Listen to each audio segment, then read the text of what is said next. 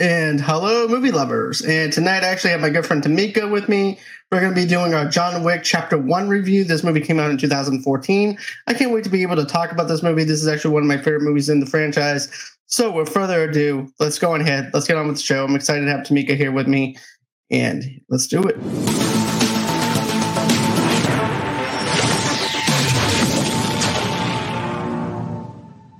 And hey, Tomeka. Hey. It's good to have you back on here with me. And this time we're actually talking about John Wick Chapter 1. This movie yes. came out in 2014. And this had a budget of 20 to 30 million dollars. It also made 86 million dollars at the box office. And I, st- I remember whenever I first saw this movie, and basically it was released. The trailer wasn't even released that long uh, at all, to be honest with you. Normally they end up doing a trailer, uh, doing a trailer, and then after that, a couple of days later, they go on ahead and they release the movie. This one was like I think a week in in and everything, and they decided to go ahead and drop the movie. Interesting. Okay. So I definitely like this movie. This is actually one of my favorites, and you know I remember watching this, and I remember whenever you see you get first introduced into John Wick, and pretty much he's grieving at the death of his wife who has cancer, Helen, and so she winds up sending him a beagle to actually help with the cope of losing her. Mm. And then amongst the midst of that, you wind up seeing, you know, you wind up seeing him trying to bond with his dog and try to help the healing process of this. And you're thinking that everything's going to work out and then you then after that you might we wind up seeing one of the characters winds up killing the beagle and taking his car. Let me tell you something. I I just don't understand why they had to kill the dog. it's clearly the son, and I the names I have to have some memory with. But um, the Russian guy, like the the big guy, the mob guy, what's his name? Yeah. Again? pretty much it's actually just the Russian gangsters. That that's all I have in my notes. Russian gang, yeah. Well, well, him, his son, is an idiot. Um, mm-hmm. You know, because I mean, like you said, John, not you, but Wick. Um, he's just grieving, and he lost his wife. The wife gave him the beagle, and I'm not sure they said what type of disease she had. But from the way that it looked in the hospital bed, yeah, the way it's set up in the hospital bed, it looks like he has she has cancer. Ah, mm, okay, yeah. Well, the beagle was nice, and I could see how John was trying to adjust his life. You know, like first he's grieving, and he's trying to adjust that, and now he has a dog, and now he has to adjust to letting her out, uh, feeding her. Just uh, his whole lifestyle has to be altered in a bit. But also the part that worried me was when um I guess he would do this often. He went to some type of um it was some aircraft of, carrier or something. Well, yeah, that. Yeah, you know what I'm talking about. Like yeah, like the airport hangar. Yes, yeah, and I was like, "Is the dog in the car while he doing this fast and furious speeding? I almost hit the truck. I was worried." That's what I was wondering though too. This is actually I never thought about the dog being in the car up until this point. Yes. Because you're so you're so involved with John Wick. You're so involved because of the fact that you care about him. You're like, oh my god, is he going to try and kill himself because of his depression? Because all he has left is just this dog that's supposed to be there for him, his way of coping without his wife. Is like the last thing that he has of his wife. So therefore, he wants to keep the dog as close po- as possible to him. But then you see him do this, and I'm like, mm-hmm. and then this is my first time thinking about is the dog with him? Yeah. And then I'm like, no, I don't think the dog would be with him because of the fact that it belonged to his wife. So I'm thinking he might have dropped the dog off at the house after he winds up having that confrontation with the uh, gangsters um, that, that he was with, you know, that he saw at the gas station. Yeah, I hope so because that was quite disturbing. The dog was in the car. He's like Fast and Furious on the helicopter, and it's like, oh my god, okay. But yeah, I I thought it was really sweet. Uh, they tugged at my heartstrings in the beginning. Like he let the dog come into bed with him, and you know his heart is warming up again. And all of a sudden, it just had to go and snatch that away from him because the Russian gangster's son liked his car. And right, like, which would be right. as a matter of fact, uh, the boss, the Russian boss, is named Viggo. Viggo. Okay, Viggo's son. What's his Yeah. son's name? I believe his son's name was Victor, or Victor. Okay. Well, I'm gonna say Viggo's son until we get a name. But yeah, Viggo's son, you know, basically just came to him and admired his car. And then he was like, okay, how much? Which is odd for somebody to come up to you in your car and they're like, cool, how much? I mean, that would be a bit off putting. And you're like, it's not for sale. And they're like, no, no, no, how much? I mean, that that's a red flag there. That it's time for me to get my gun because this guy don't understand no. So I mean, it's it was just cool that he understood Russian because if he didn't, he wouldn't known that the guys called him a bitch. So okay, so his name is uh, Giorgio or uh, G R Gregor uh, G R E G R I Gregoriori Gregoriori. cool. I'm calling Greg. So anyway, Okay. Greg, Greg was stupid. I don't understand what He he was. This kid was. this just goes to show you how stupid this kid was because of the fact that number one of his age is another thing to for starters here. Because he's thinking that he's this big tough guy because he, his dad's actually the mob boss of the Russian mob. So he thinks that he can get away with everything. And then when he goes up to confront John Wick, who's actually pumping gas in his boss car, and he winds up calling him a bitch. And then you know, I like how they, they have this back and forth where, oh, okay, so this guy actually knows Russian too.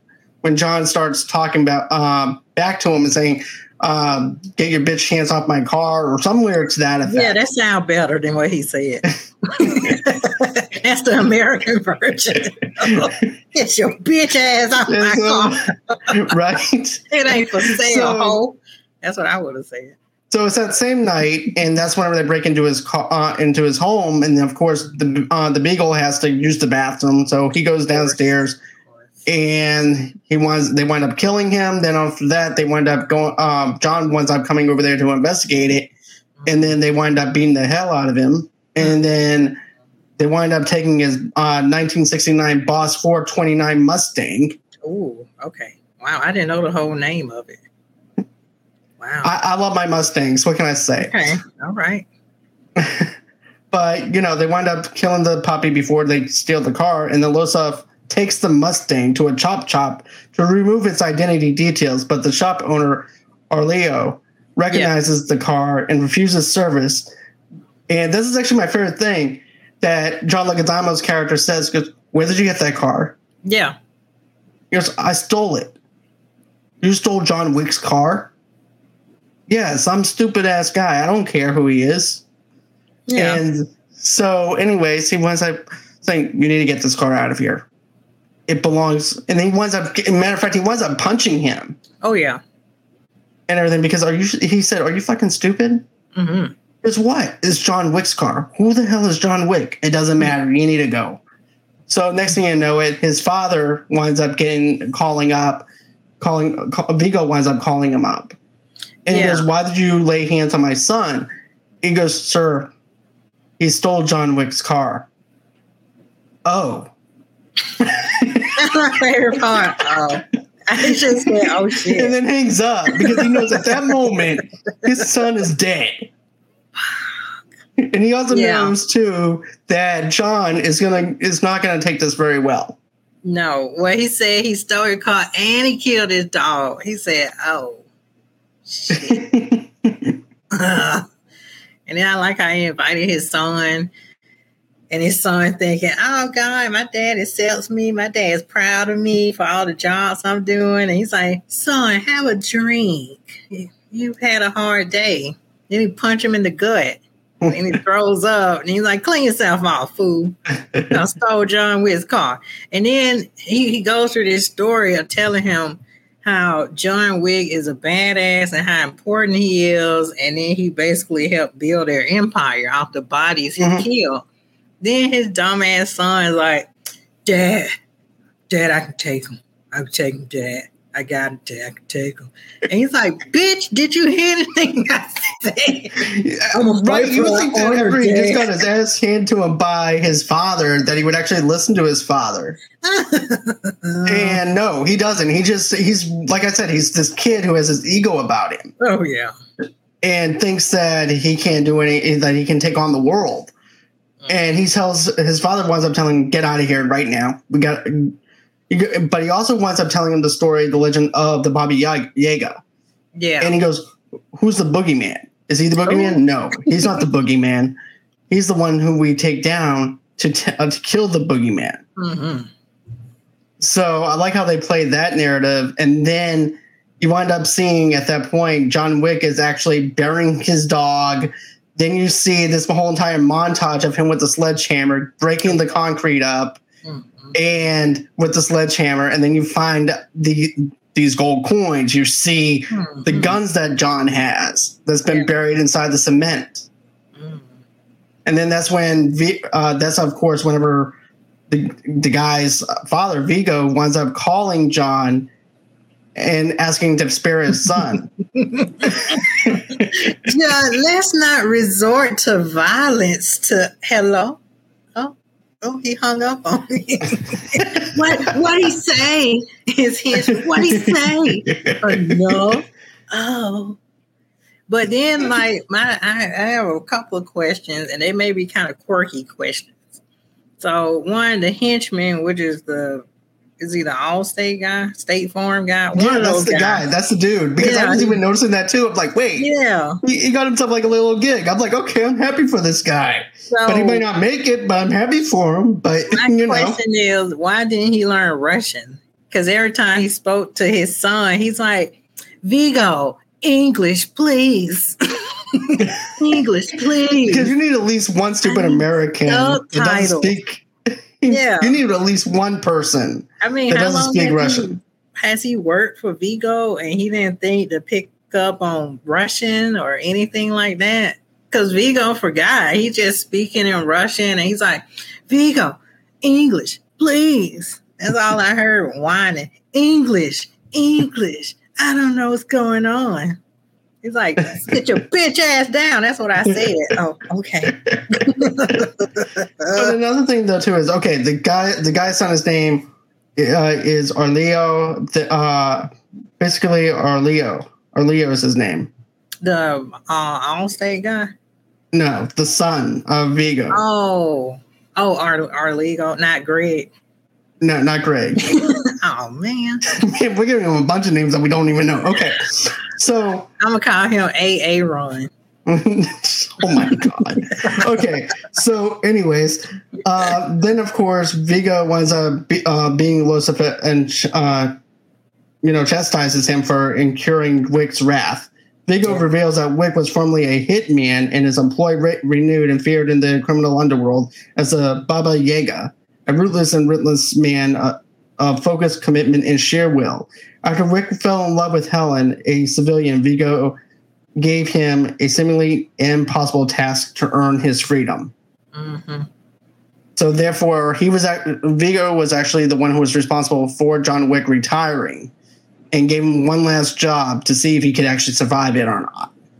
So it wasn't Yeah. for Viggo, he would have been still inside this thing.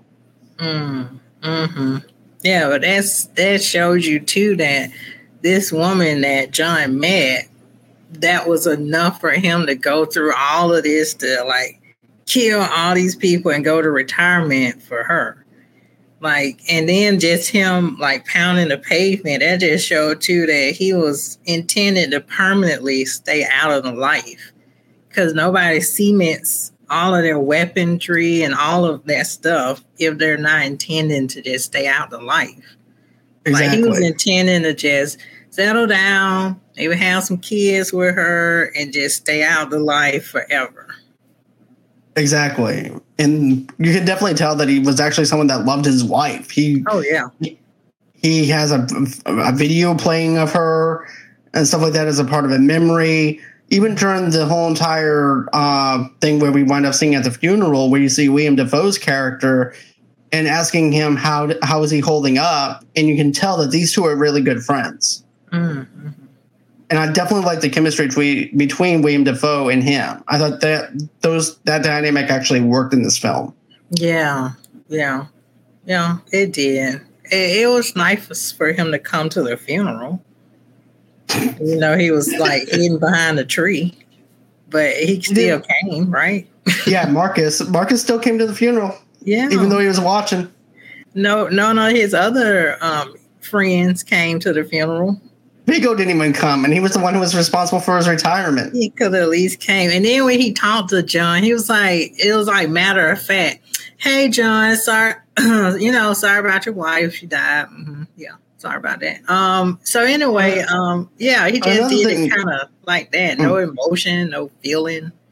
You know. No, but another thing I want to talk about is whenever these guys, um, whenever you wind up seeing the twelve guys that Viggo winds up coming coming into John's place uh, mm-hmm. and everything to try and kill him, he's taking down all twelve guys at one time, simultaneously, just shooting hit them with hit shots and and basically flipping them over. And this, that was mm-hmm. just a great action sequence. And then whenever you hear the doorbell ring after he kills everybody, there's a cop and you don't realize the world that they're building at this point because it's actually the first movie at that point and then he opens the door there's a police officer and the cop just looks out behind him and goes so you're back at so you're working again mm-hmm. he goes no just covering up a few loose ends all right mm-hmm. well have a good night mm-hmm. and i'm thinking to myself if, is this police officer was he did was he also used to be a hitman at one hmm. point who just happened to join the police force and happens to be protecting the assassins, or was he just someone that's on their payroll that's helping them? So that's ah, something that. Interesting. Yeah. But I just thought it was a, an hilarious scene where it's like a typical normal day because there's actually been complaints inside, outside in the neighborhood uh-huh. of gunshots and all this stuff going on, and there's this cop that comes uh, comes over to the house and goes, "Oh, uh, working again? No, just coming up a few loose ends. Okay, no big deal." Shuts the door, and then next thing you know, it John gets on the phone and he goes, "Yeah, uh, I would like to make a reservation for twelve people." Ah, that's what that means. Okay. yeah, because he goes, uh, "12 guests." So this guy comes up, cleans up the house and everything with his boys, and uh, wraps them all up and puts them in the van. He, so he was the cleaner. Mm-hmm. And he paid him in those coins too. Right. And uh, here's the thing, though, that I like about this movie, though, is I like the fact that we have different mythology surrounding the coins about what they mean. You also have mythology in the Hotel at the Continental, which we'll get to in a few minutes, of different rules and regulations and the politics that goes on within the Continental which is something that I really like. And it kind of has this Pirates of the Caribbean kind of feel to it because they use the words parlay. Remember at the fourth one, fourth one, I think, or the, no, the third movie third. where he goes parlay. Ah, okay. So I'm like, okay, so they're using like pirate kind of terms and things like that. Mm-hmm. So it has that kind of feel to it, which I think actually works within this universe itself. Yeah, and the currency too with pirates, like the gold coins, or mm-hmm. maybe they explained that in one of the movies or this movie. I have to go back and see the significance well, of it. I think it was the they never they never explained the gold coins, but they explained what the token means whenever another assassin gives that token over to another assassin to kill oh, that assassin. But they don't explain right. Yeah, that's in part two because that's when they burn down his house. Uh, so. it gets worse. but here's the thing, though. I, I would, now they are supposed to come out with a Continental TV series on Starz, and I'm hoping that they end up explaining that. Wasn't that supposed to came out last year or year before? But don't forget, though, we also had the pandemic that happened and other things too. So that could have actually been something, some issues with it too. So right. that could have been some issues as to why we haven't heard anything. But I like the fact that they're coming out with a TV series for the Continental because I think that they can do a lot of stuff with that. Mm-hmm. But anyways, focusing back on this, you know, I like the wide shot angles of how the stunts were shot and how John is just going through his house killing all these people. And you can see all the action sequences. There's no shaky cam in this move in this mm-hmm. part. Everything you can actually see, and that's something that I really liked. And it wasn't too dark. You can see every single mm-hmm. thing that's happening. Mm-hmm. And then there's this one scene where John winds up making this other one of the other burglars basically kill himself with his own blade. so, and then I also remember this other scene that Viggo winds up telling his son. He goes, John Wick one time killed somebody with a pencil, a fucking pencil. I'm like, I thought to myself, are we going to see that? Because I want to see that. Yeah, then he saw like, Dad, I can take him. I can take him for the family. He's like, did he hear the thing I said? it always feels like Chris Tucker, right? Are, do you not understand the words that are coming out of my mouth? Well, my, my thing too is why didn't he tell his son who John Wick was in the first place? Because I'm thinking that Viggo was thinking, okay, well, John is retired. There's no yeah. sense of even talking to him because he's gone. So my son's not going to get into no stupid shit with him or anything like that they're going to go off and do stupid other stupid stuff that might get him in trouble, like maybe get in trouble with the cops or something like that, which he can pay off. But him running into John and everything would probably be very slim to nothing. That's true, but his son is capable of more stupid things. Mm-hmm. So I would make that like uh, mythos for the family. Son, Sid, let me tell you about the story of John Wick. You know, maybe this could have been avoided, but it probably couldn't have with him. Right. And at this point, he also refuses Viggo's attempt to take amends for his son's actions and kills the hitman squad subjectively sent to his home. As a result, Viggo puts a $2 million hit bounty on Wick's head, and his hmm. former mentor Marcus is enlisted to take him out. Yeah. So yeah. now Marcus is now involved, and you can. And he goes, "Look, I know you and John are close, but do you mind taking him out? He goes, well, what's the hit? What's the contract? What is it like? What is the conditions? Because when you do a hit, they might want you to hit a certain body part, or they want you to do something a little extra on how to kill someone. Hmm. And so he wanted to know what it entailed. And then he goes, well, it's a two million dollar hit, and that's all it is. He goes, okay, well, I'll do it. I'm not real. Because you're not attached to him. No, I, I can do it. Next thing you know, it John checks in at the hotel, mm-hmm. and then you wind up seeing uh, Miss Perkins sneaking up behind him while he's sleeping, while Marcus is over there trying to shoot uh, shoot him. So basically, Marcus winds up giving him a warning shot. Hey, look, there's somebody behind you. You need to wake up. Mm-hmm, mm-hmm. Or was he trying to aim for Miss Perkins? I don't think he was trying to aim to per- Miss Perkins because I figured this. Okay, you're trying to do a hit on somebody. Yeah. So you don't want to, and of course they're friends, but they don't. He doesn't want to go on ahead and let that person take them out, him out, or anything either, because otherwise it doesn't look like he did it. Because remember, he was supposed to be hitting him from a sniper rifle angle. So if he winds up just letting her kill him inside that room, it makes it look like that he didn't even do it at all, and somebody else beat him to the punch. Mm-hmm. So basically, I think at that time he had no choice but to wake him up and let them duke it out. Yes, but also I'm surprised he didn't kill this woman. You know, he when she gave him the information, usually in films they go thanks, and then they shoot him in the head. But he like gave her mercy or something like I wanted that some type of code he has, like oh, a, well, a female well, remember the rules of the of the hotel though too. Thank you, appreciate that, Paulo. Hope you are having a great night. Having a great night. Yeah, we are. We're having a great night. How about you? But you know, the thing I like about the hotel is with the Continental is the fact they have their own rules and regulations. So therefore, Perkins broke the rules. Mm-hmm.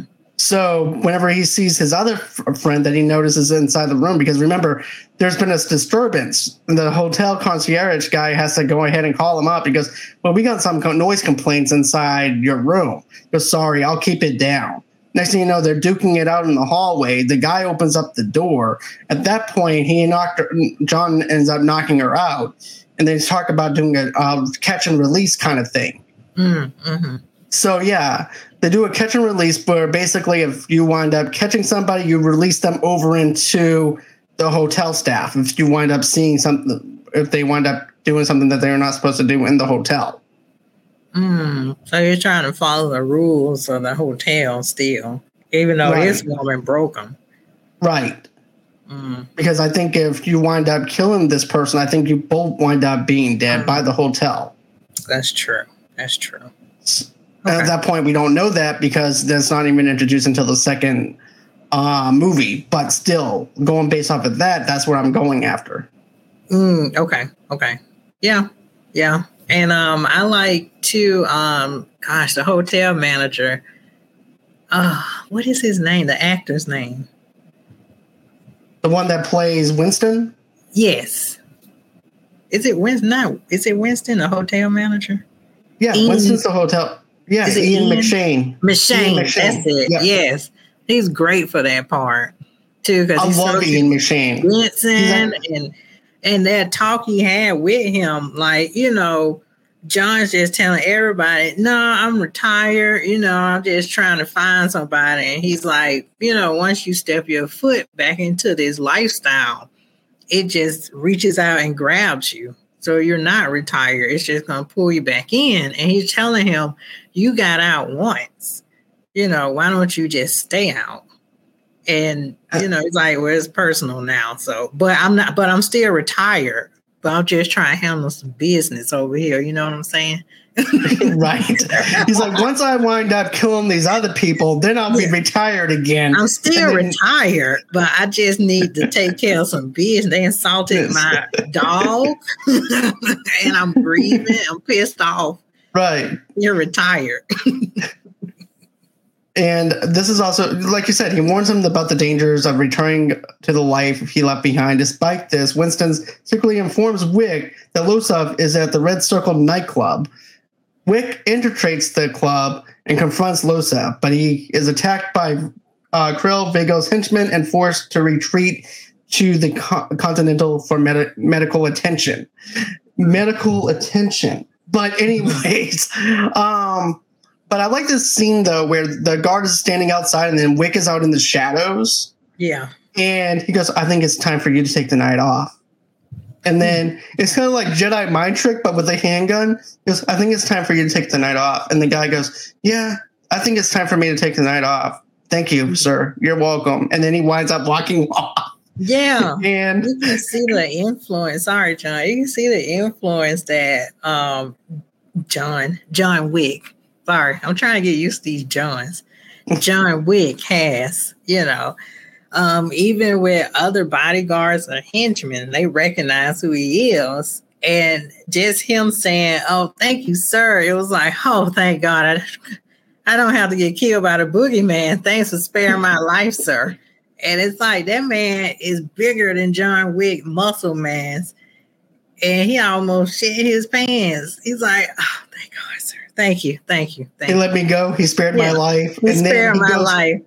Yeah. Then he can tell all his friends, you know, John Wick spared my life, and I have a second chance at killing other people, but not John Wick. Mm-hmm. Wick. Well, I can watch it. I can go back to work tomorrow night like nothing even happened because he's not going to be after me. No, Because all I'm going to be doing is standing And guard over here. So yeah, I would do the same thing. I'd be like, uh, uh oh, oh, yeah, you're right. I'm just gonna take the night off. Thank you, sir. Thank you.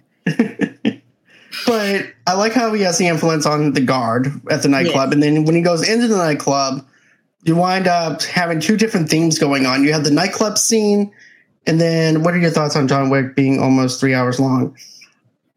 To be honest with you, uh, Paulo, Paulo, I, I Oh, I'm all for I'm it. all for it.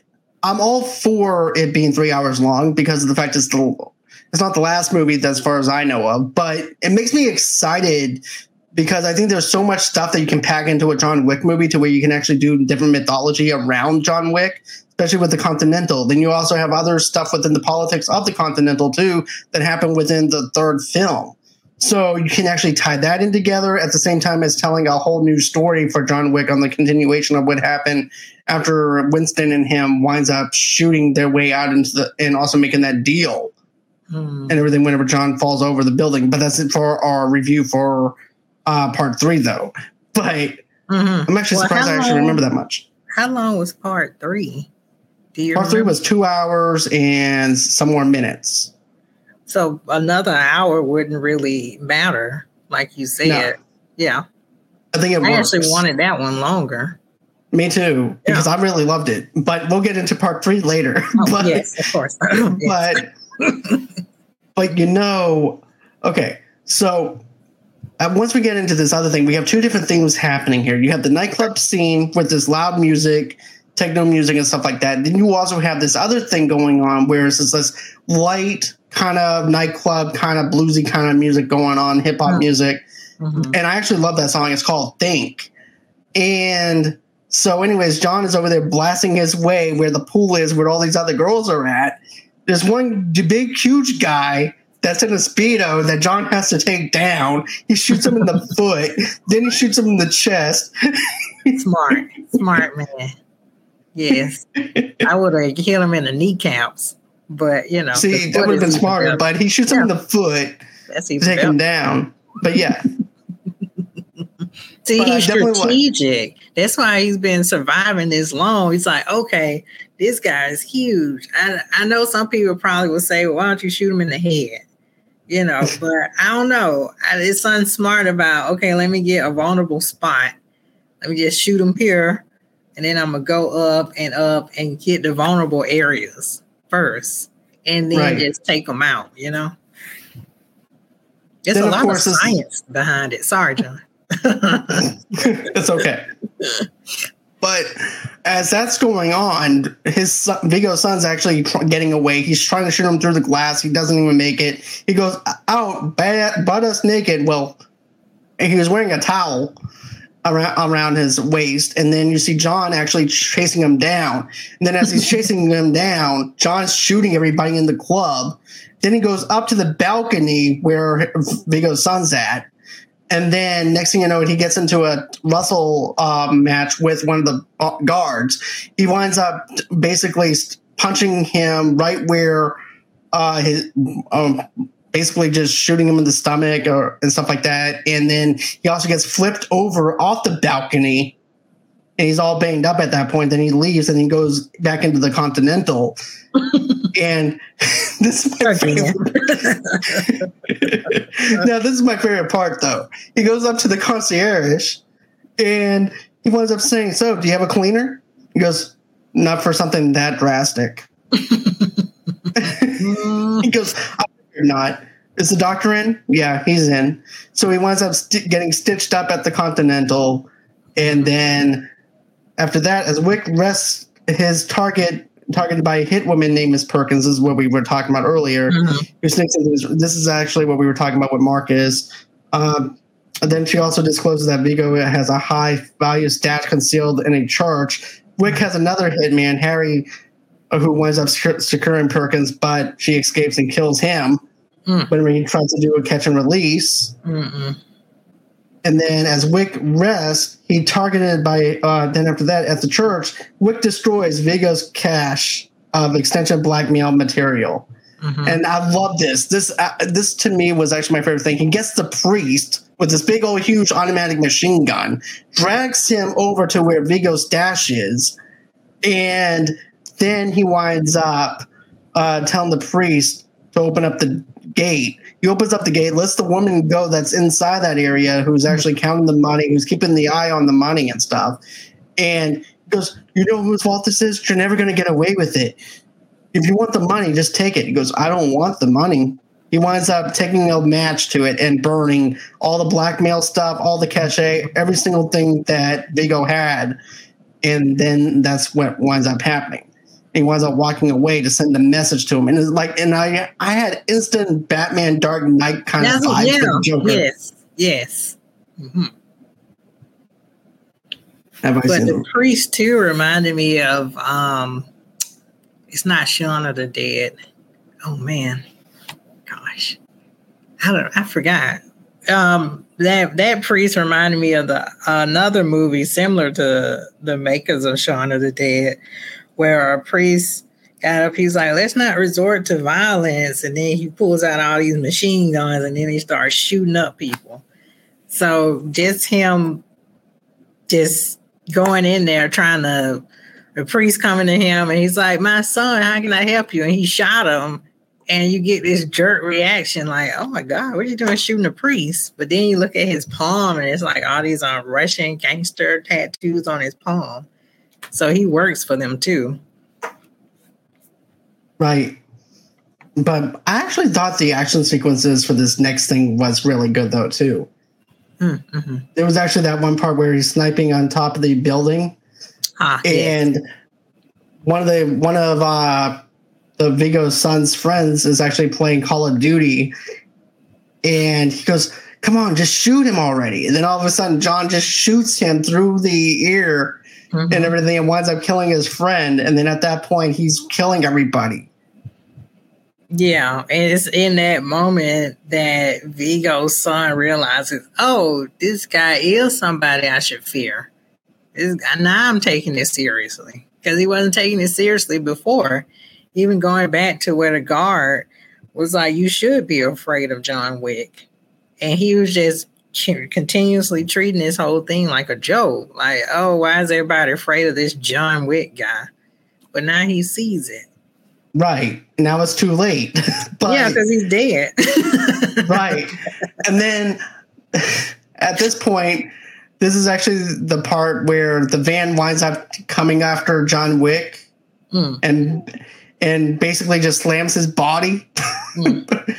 like you can quickly see how this this damage that it, it, this vehicle does to John because mm-hmm. it knocks him completely over, completely yeah. out.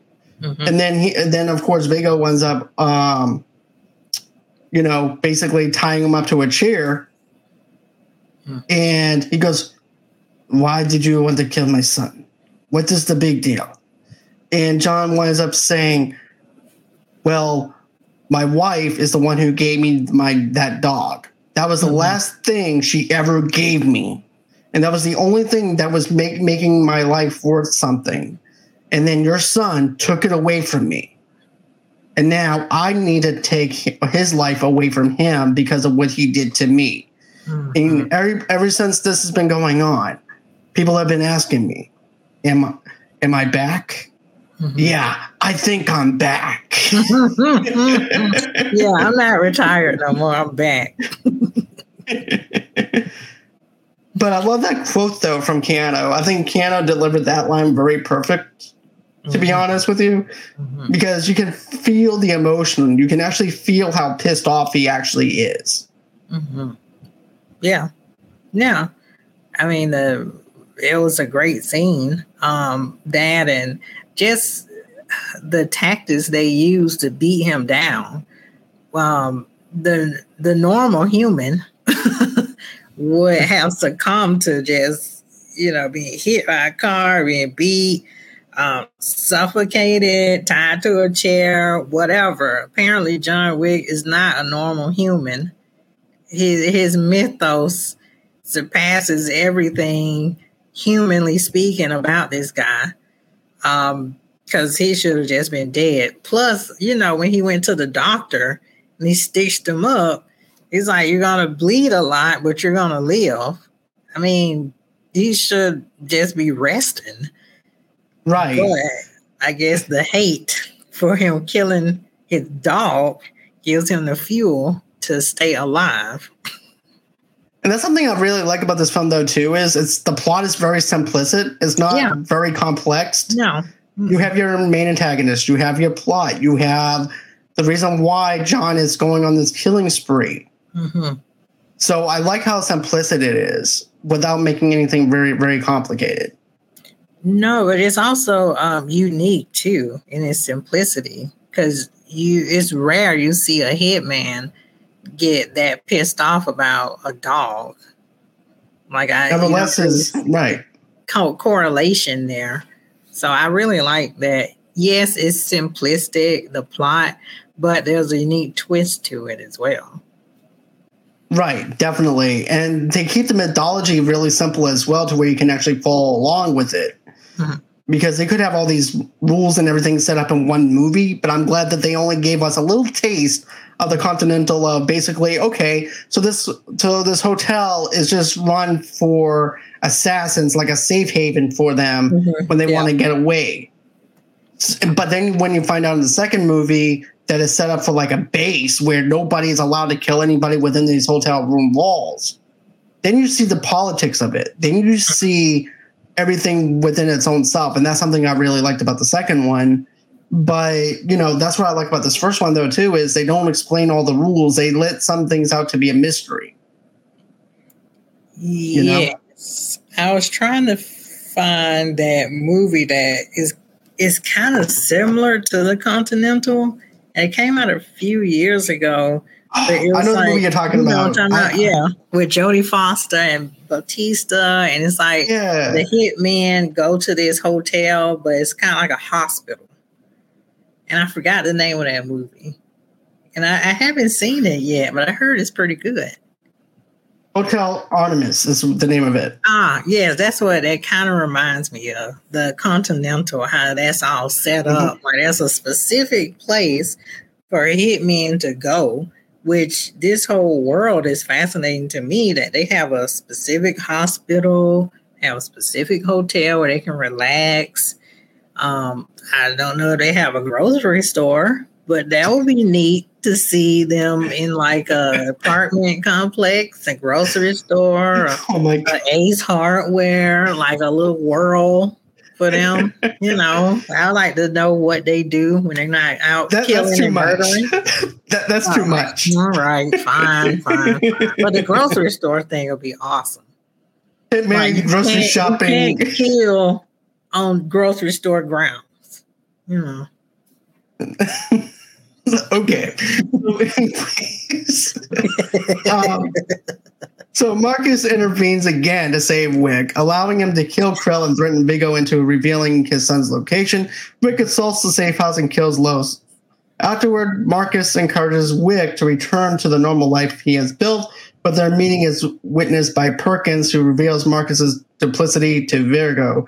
He has Marcus tortured and killed before calling Wick to taunt him with the details, drawing him back to the city. Something else on the list. Oh, you killed my best friend. Killed my dog, my best friend. Mm-hmm.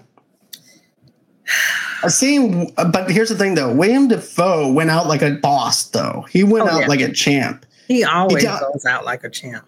He does. He, this is what I liked about this this scene, though. He takes off his watch, takes off his he takes out his money out of his money clip, places on the furniture, and he goes, "If you're gonna do it, let's just get this over with already. What are you waiting for?" then you see this whole entire scene being played out where you wind up seeing Viggo. He winds up beating the hell out of uh, Marcus. Mm and then he winds up stabbing Dafoe in the leg, Marcus in the leg, and then after that he shoots him in front of Perkins, and then he shoots him twice, and then he shoots him four, two more times. Mm-mm. Overkill. I'm like, dude, he's dead. There's no comeback. Yeah. Jeez, I guess he's like still paranoid about John Wick because you know, John Wick to these men are like a superhero. Like he he can't die. So he's like, uh, just in case he kind of like John Wick, let me give him two more taps. but his nickname is not the Baba Yaga, Yaga either. So he, he, associated with him. So I'll just give him two more taps just in case. Tap, tap. but yeah, he has Marcus tortured before calling Wick to taunt him. And I like how he tries to make this deal. He goes, John Wick. Mm-hmm. You need to stay retired, or else you will die mm. by my hand. And then he then goes. He goes. then John winds up finding out Marcus dies. He turns back around, and then Winston. I don't know how fast uh, Perkins left that apartment, but Winston winds up getting to Perkins. Yeah, and executes yeah, that was pretty quick. That was like the only little small nitpick I have about it. But then again, it's an action film that does, and I'm like, okay, you know, you have to assume that she is working with this guy, so therefore he knows Winston knows where to pick her up at hmm too. So that might be something to that I'm thinking about. But Winston winds up killing her for uh, basically ru- basically for breaking the Continental's rules. And Winston informs Wick that Viggo is preparing to leave in the city by helicopter. So I like how Winston winds up breaking it down to John. He goes, "Look, I cannot tell you what's gonna what's happening right now because I'll be breaking rules within the Continental themselves. But a certain someone that you're looking for is getting on a chopper, and that certain someone will be arriving around eight o'clock. I'm just using the time as a reference. It's not Mhm. verbatim. hmm But I like how Winston does this, and John instantly knows where he's at, so he goes after him, and I love it. I love how this is actually played out. Mm-mm-mm. Yeah, I'm gonna start doing that. You know, John, a certain somebody is coming to your house, and they're coming around nine thirty. But I, I suggest Well, you don't let them.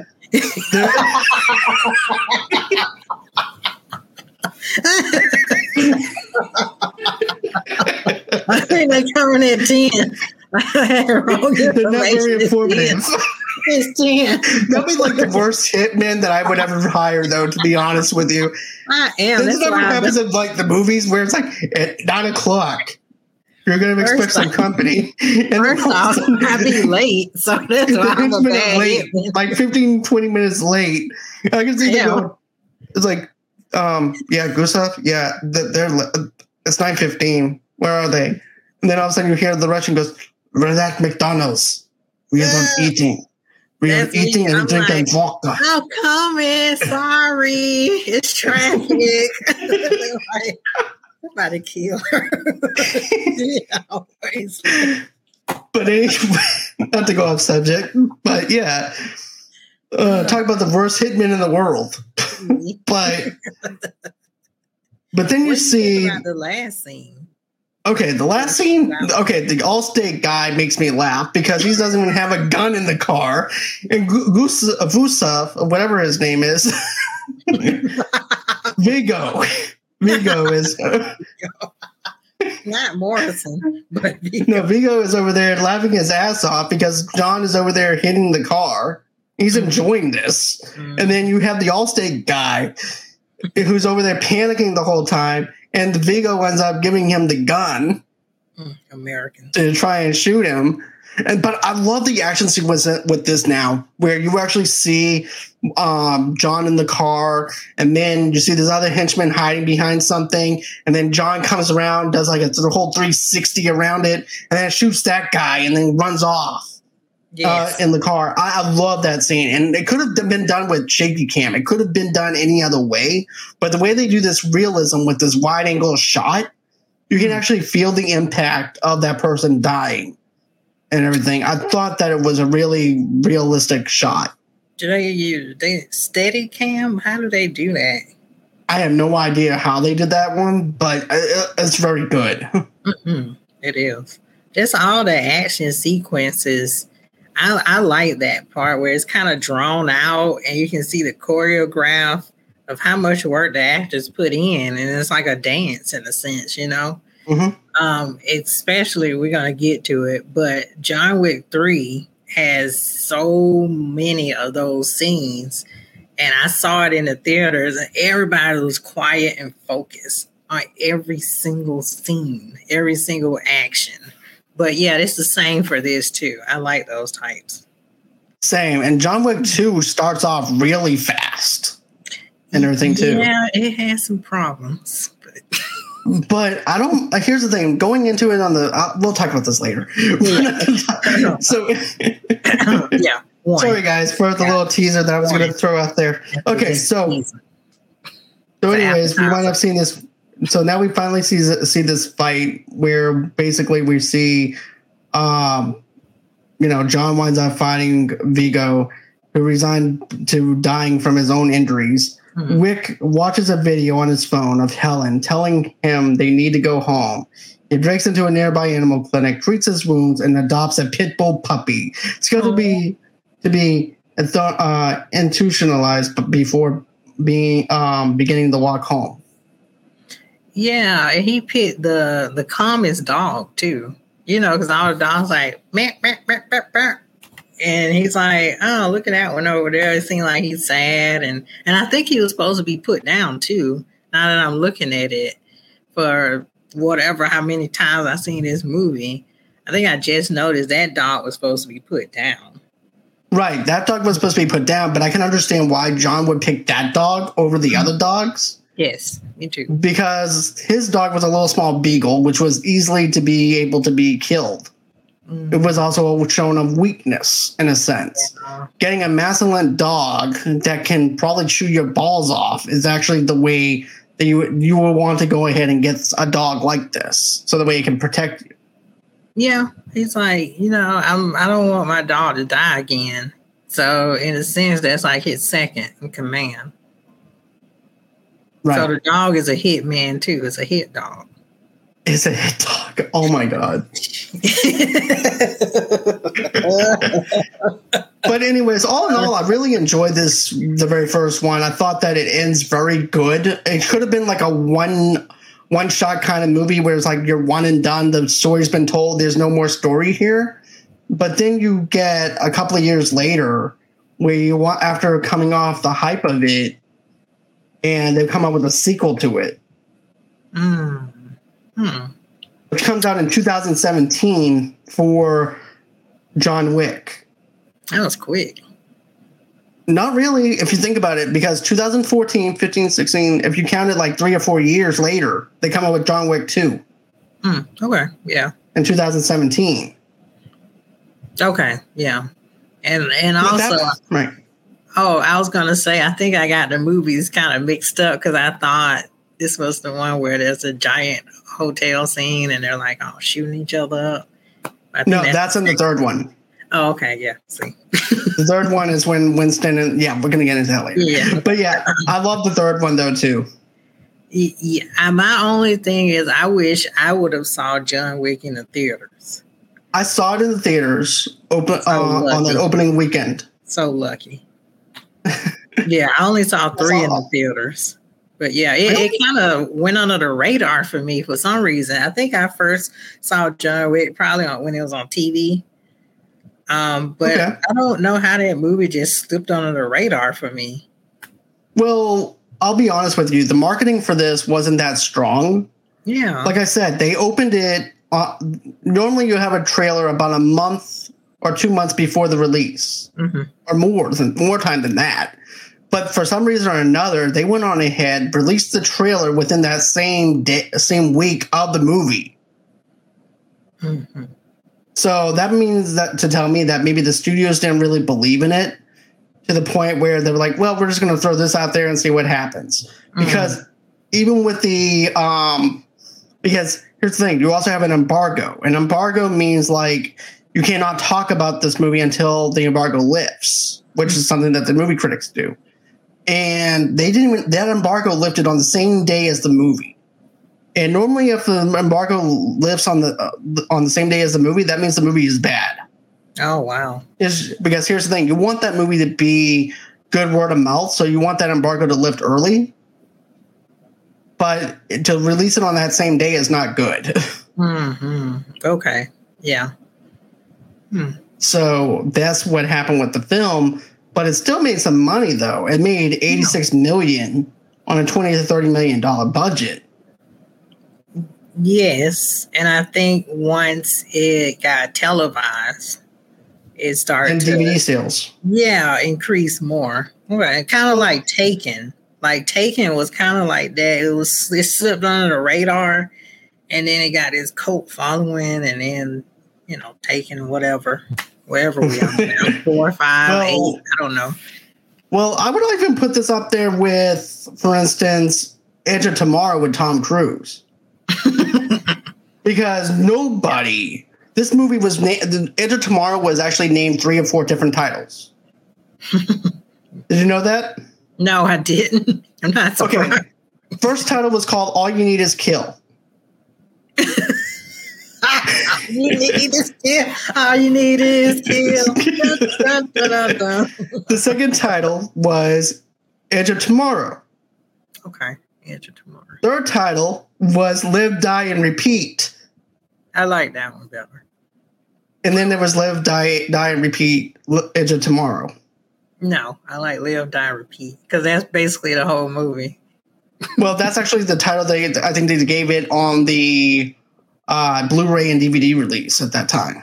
Oh. But it didn't make that much money because by the time that word of mouth got around, that was actually good, it was gone. At least with John Wick, you have that word of mouth, and it worked with them a little bit, but they could have done a lot more with it if they chose to, you know? Yeah, totally. Yeah. Every movie is a gamble, it's a risk, and you don't right. know if it's going to be good or not. But also, it makes you think that the, the studio execs don't even know what's good anymore. They're losing their flavor, you know, for what's the good movie, what's the best movie. Right. So just yeah, put it out. but all in all, great movie. I really enjoy this one a lot, and I still watch it from time to time. Me too. It, it has a very nice cult following, and um, everybody knows not to mess with John Wick or his dog. Exactly. As a matter of fact, this actually has an 86% on the Tomatometer and an 81% on the audience score. Hmm. Okay, cool. So there's that. Yeah. And then this is what one person said. He goes, Emotions matter little, story matters less, morals don't register at all, but the rhythm of the killing creates its own irresistible machine music. Interesting. Sometimes, huh? yeah, go ahead. no, no, no, no, go on ahead. No, I was just gonna say uh, a simplistic plot sometimes just reaches the audience more than something that's overly complicated. Right. But yeah, I I don't have any problem with this movie. I think it's still a great film. I think it's fun and entertaining. It's a great thrill ride. I think people are going to be in for a big treat when it comes down to part four. So I can't wait to talk about that when we actually do our John Wick Chapter Four re- review. Um, but I just want to answer Polo's question real quick. Have you ever seen the Raid Redemption? To be honest with you, I haven't. But we do have a Raid Redemption review with Alex on the channel, so you might want to check that out if you want to watch the uh, Raid review, or you can also check it out on the podcast as well. You want to go in and check out our uh, Raid Redemption re- review that uh, Alex did on the channel. But yep, as far as this uh, goes and everything, this is going to be it as far as our review for John Wick Chapter 1. Come back on Wednesday, 8 o'clock Central Time, 9 o'clock Eastern Time, as we review The Last of Us. Mm-hmm. That's so we, yes, it is. It's always good to have you on and the rest of the panel on for that one. Yes, yes, very good. so, anyways, guys, that's going to be it for tonight. Thank you so much, Paulo, for uh, joining us. I do appreciate that. And always until next time, bye bye.